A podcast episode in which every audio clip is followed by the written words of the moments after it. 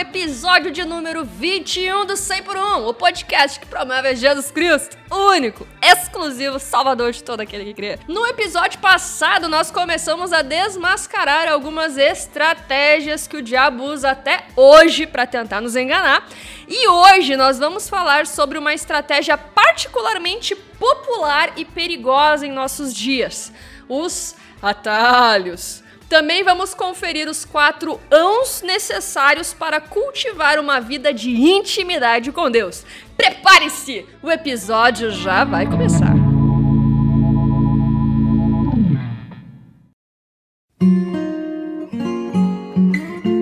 Vamos seguir de onde paramos no último episódio, lá em Gênesis capítulo 3, versículo 5. Satanás continua sua proposta para Eva. Porque Deus sabe que no dia em que dele comerem, os olhos de vocês se abrirão, e como Deus, vocês serão conhecedores do bem e do mal. Nesse versículo, a proposta de Satanás é ser como Deus. O diabo diz: como Deus vocês serão. Olha só, o diabo sugere para a mulher justamente aquilo que era o desejo do seu coração ser como Deus. O diabo queria exatamente isso. Satanás, que era originalmente um anjo de luz, também quis ser como Deus, e esse orgulho foi o motivo da sua queda. E ele agora propõe o mesmo para a mulher: seja você também como Deus. Mas eu gostaria de lembrar de algo realmente muito importante. Vocês lembram qual é a característica mais especial do homem e da mulher? Eles foram criados à imagem de Deus. Eles já estavam sendo ensinados por meio de um relacionamento íntimo e pessoal com Deus a chegar lá, a amadurecerem até evidenciarem plenamente a imagem de Deus. Ninguém jamais será como Deus. Nós já falamos sobre isso. Mas Deus escolheu o homem e a mulher para aprenderem com ele, através de um relacionamento íntimo e pessoal, a serem cada vez mais parecidos com ele, evidenciando a sua imagem aqui na terra. A proposta do diabo não fazia sentido, porque foi basicamente essa: deixem para trás aquilo que vocês já têm para tentar conquistar pelo seu próprio esforço aquilo que vocês já têm. E de novo, o diabo faz isso até hoje. Ei, hey, pensa comigo. Se você é filho de Deus, você também é herdeiro do Senhor do universo, certo ou errado? Então, por que você está correndo atrás de riquezas e mais riquezas para desfrutar apenas nesses breves anos aqui na Terra? É a mesma lógica. Você já é herdeiro de todos os recursos. Então, por que você ainda corre atrás disso? Jesus nos orienta em Mateus capítulo 6, versículos 19 a 21 não acumulem tesouros sobre a terra, onde as traças e a ferrugem corroem e onde ladrões escavam e roubam, mas ajuntem tesouros no céu, onde as traças e a ferrugem não corroem e onde ladrões não escavam nem roubam, porque onde estiver o seu tesouro, aí estará também o seu coração. E as minhas perguntas não param por aí. Você é filho de Deus, não é? Então, por que você ainda está correndo atrás de valor e sentido para sua vida se Deus já te deu tudo isso? Você não precisa encher a sua agenda de compromissos e encher a sua parede de conquistas para ter valor. Se você é filho de Deus, aí está o teu valor. 1 João capítulo 3, versículo 1 fala: Vejam que grande amor o Pai nos tem concedido, a ponto de sermos chamados filhos de Deus. E de fato, somos filhos de Deus. Então você não precisa mais correr atrás de livros e palestras e pastores e coaches e mentorias e influencers que você acha que pode apontar para você o sentido da vida. Você pode abrir a sua Bíblia pedir sabedoria ao Espírito Santo e ter acesso ao sentido da sua existência explicado pelo próprio Deus. Você não precisa mais correr atrás de valor e sentido, porque tudo isso já é seu em Cristo Jesus. A partir do momento que você torna-se um filho de Deus, hey, você chegou lá. Não há mais nada que você possa fazer para acrescentar mais valor e sentido à sua vida. A única coisa que você pode fazer de melhor a essa altura é esclarecer qual é esse sentido e qual é esse valor. Você já pode se livrar então do fardo de se matar de trabalhar apenas para comprar coisas que você não precisa para agradar pessoas que você nem gosta, para aparentar ser alguém que você nem é. Depois que finalmente nos livramos dessa busca frenética por valor e sentido, nossa tarefa passa a ser outra. Aprender a caminhar e desfrutar de um relacionamento íntimo com Deus.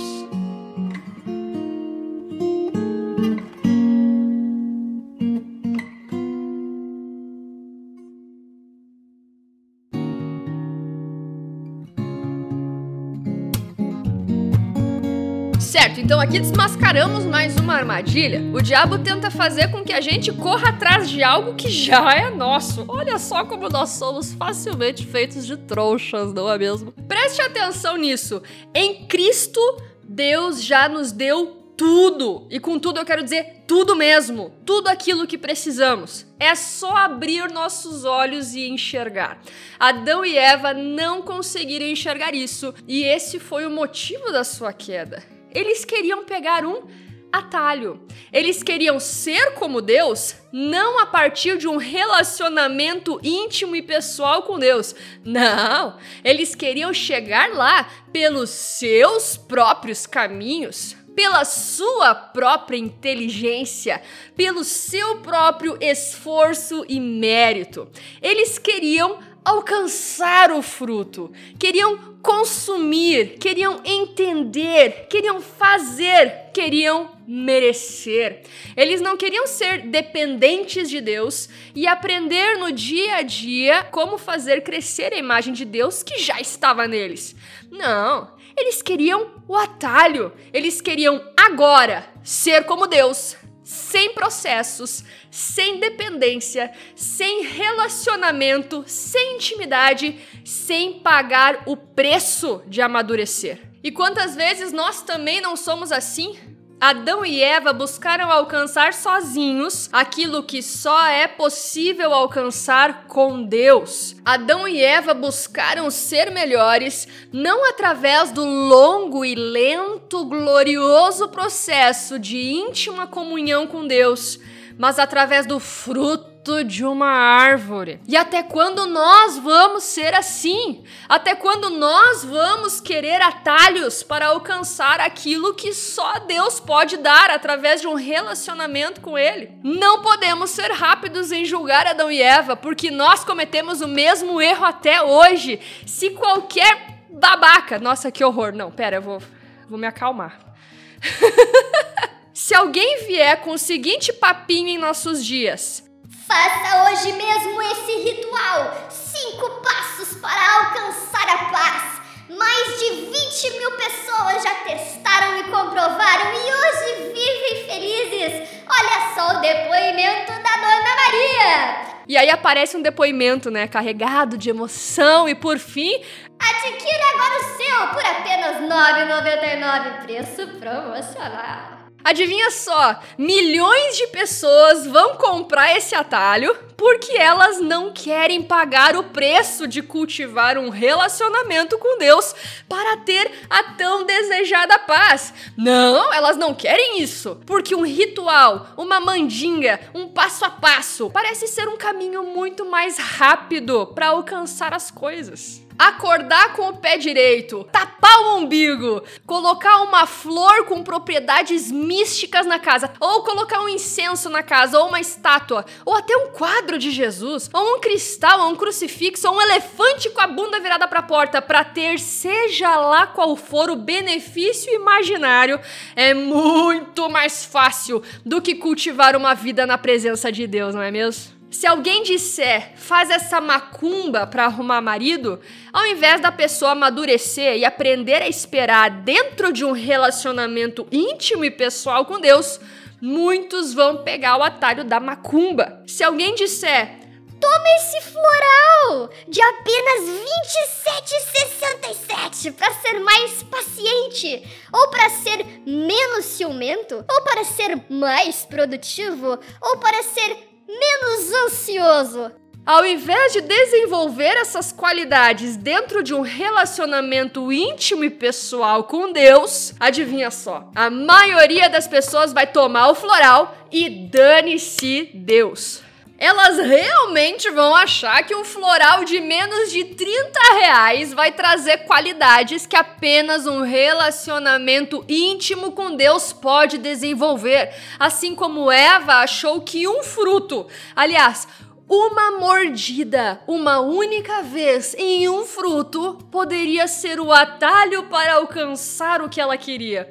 E assim o negócio vai muito longe. Signos, horóscopos, benzeduras, terapias aí de todo tipo, objetos místicos, videntes, tudo isso são atalhos perigosos. Atalhos que querem dizer quem você é e o que você deve fazer para alcançar o que você acha que quer. Mas adivinha só, Deus é o único que sabe quem você é. Deus é o único que sabe para que você foi criado. E Deus é o único que sabe o que é melhor para você.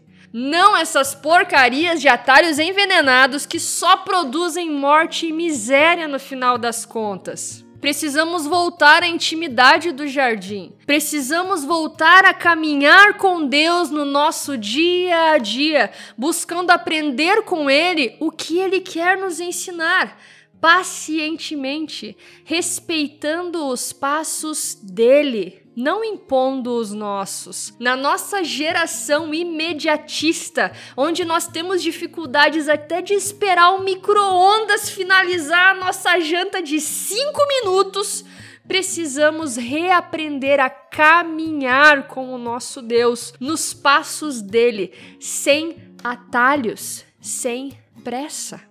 Eu desejo resgatar isso em minha vida. Eu quero ser capaz de aprender com o meu Deus a ser mais parecida com Ele sem pressa, todos os dias, sem atalhos, como era no jardim e como era para ser.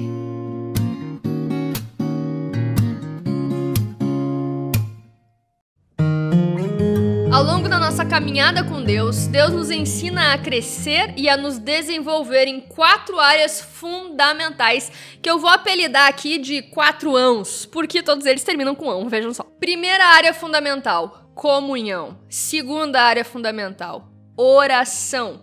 Terceira, meditação. E quarta, ação. Nós vamos falar brevemente sobre cada uma delas. Primeiro, comunhão. Deus, como muito de vocês já sabem, é um Deus trino. Ele é Pai, Filho e Espírito Santo. Nós não vamos explorar aqui a doutrina da Trindade, mas o que precisamos saber aqui é: Deus é um ser relacional. E por sermos a sua imagem e semelhança, nós também fomos criados como seres relacionais. E é até interessante observar no próprio relato da criação que Deus foi criando tudo de forma bela e perfeita até que de repente ele viu uma imperfeição. Deus, em algum momento da criação, olhou para algo e disse: Pá, isso, isso aqui não é bom. Você já reparou qual foi a primeira coisa que Deus disse não é bom? Gênesis capítulo 2, versículo 18 diz: O Senhor Deus disse ainda: Não, é, é bom que o homem esteja só. Farei para ele uma auxiliadora que seja semelhante a ele. Então Deus olhou para a solidão e disse: Isso não é bom. E precisamos aqui diferenciar solitude de solidão. Solitude é um estado bom, até desejável. É aquele momento que você tira para você, para descansar, para fazer algo que você gosta, para pensar, para se conhecer como pessoa.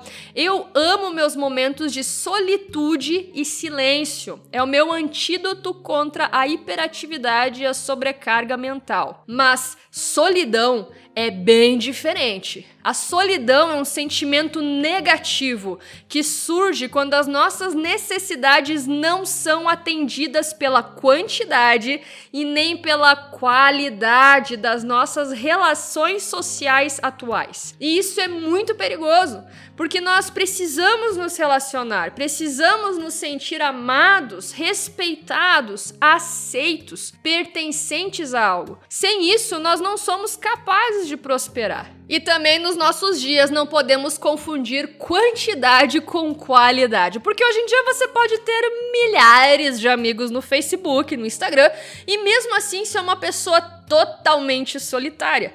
Então reflita por um momento: como está a qualidade dos seus relacionamentos? Você tem pelo menos uma pessoa que você realmente pode contar? Ou você está cercado de pessoas tóxicas. Você tem pelo menos uma pessoa de confiança que conheça todos os seus segredos, os seus defeitos, os seus pensamentos mais sombrios e que mesmo assim te ama, cara. Ou está na hora de você procurar por novas amizades, ficar sozinho, não confiar em ninguém se isolar não são opções saudáveis para o ser humano. Você não precisa ter dezenas de amigos. Eu até acho que isso é impossível, mas cultive e se esforce para ter pelo menos alguns poucos e bons relacionamentos. Daqueles que valem por mil, sabe? Vai por mim vai valer a pena. Outra ferramenta importante para cultivar o relacionamento com Deus é a oração. Orar é falar com Deus. E se você já faz isso, perfeito, continue. Mas se você tem dificuldade nessa área, eu tenho aí três sugestões para você. A primeira é: seja 100% sincero com Deus. Na oração é um espaço maravilhoso onde nós não precisamos fingir, nós não precisamos nos esforçar para falar difícil para impressionar a Deus. Nós não precisamos tentar parecer bonzinhos ou esconder os nossos reais e sombrios sentimentos. Nós podemos e devemos ser 100% honestos quando falamos com Deus. Isso é maravilhoso. A segunda dica é orar após ler a Bíblia. Eu, particularmente, amo fazer isso, porque aí eu me obrigo a fazer um raio-x da minha alma.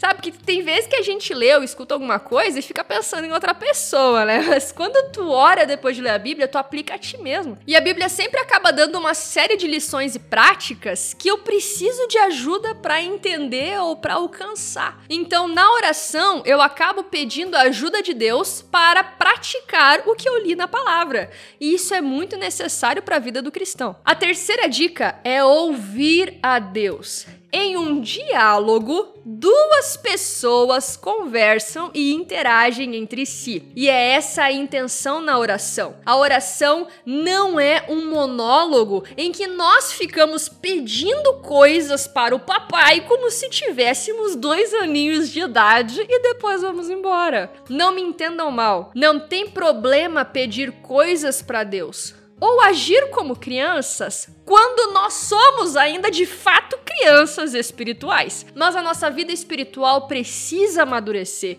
Nós precisamos amadurecer. Nossa oração também precisa amadurecer. Precisamos aprender a falar, mas principalmente precisamos aprender a escutar. A terceira ferramenta importante para cultivar um relacionamento com Deus é a meditação na palavra de Deus. Eu insisto com vocês e eu vou continuar insistindo por favor, pelo bem do planeta Terra e pelo seu próprio bem, leia a Bíblia. Eu fico chocada com a quantidade de gente falando bobagens colossais em nome de Deus. Eu tô ficando com raiva de ver esses videozinhos que a galera acha engraçada. Eu não acho engraçado porque tem gente que acredita. E não é porque uma pessoa veste talar ou usa uma cruz gigante no peito ou diz que teve um sonho com Jesus ou fala bonito, ou diz que tem um diploma em teologia, que ela realmente sabe de alguma coisa. Eu já escutei pregações antibíblicas sendo pregadas dentro de igrejas e adivinha só? Só sabe reconhecer a mentira quem conhece a verdade. Então, por favor, não faça parte do clube dos enganados. Se você não lê a Bíblia, você está correndo um grande perigo, porque você acaba se tornando um alvo fácil de mentiras, de meias verdades, de distorções além de se tornar alguém facilmente manipulável. Então, leia a Bíblia. E por fim, o último ão, a ação. Não adianta nada apenas ir para a igreja. Não adianta nada apenas ouvirmos a palavra de Deus. A palavra precisa encarnar em nós. Ela precisa ser colocada em prática. Eu gosto muito da passagem de João capítulo 1, versículo 14, que diz o seguinte: "E o verbo se fez carne e habitou entre nós, cheio de graça e de verdade, e vimos a sua glória, glória como do unigênito do Pai." A palavra de Deus se tornou carne, se tornou ação em Jesus Cristo. E eu gosto de fazer essa oração. Eu gosto de pedir para que a palavra de Deus encarne em mim, para que eu não seja apenas alguém que ouve e esquece, mas para que a palavra se torne ação através da minha vida. Então, recapitulando, vamos ver como tá a memória de vocês. Vocês lembram quais são os quatro ãos? Primeiro, comunhão oração, meditação e ação. Não se esqueça de cultivar essas coisas em sua vida e veja sua intimidade com Deus aumentar cada dia mais. E por hoje é só. Que Deus te abençoe ricamente. Te vejo no próximo episódio.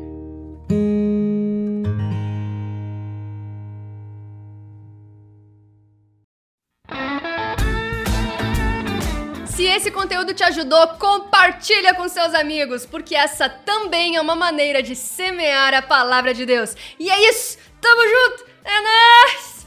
Paz de Cristo!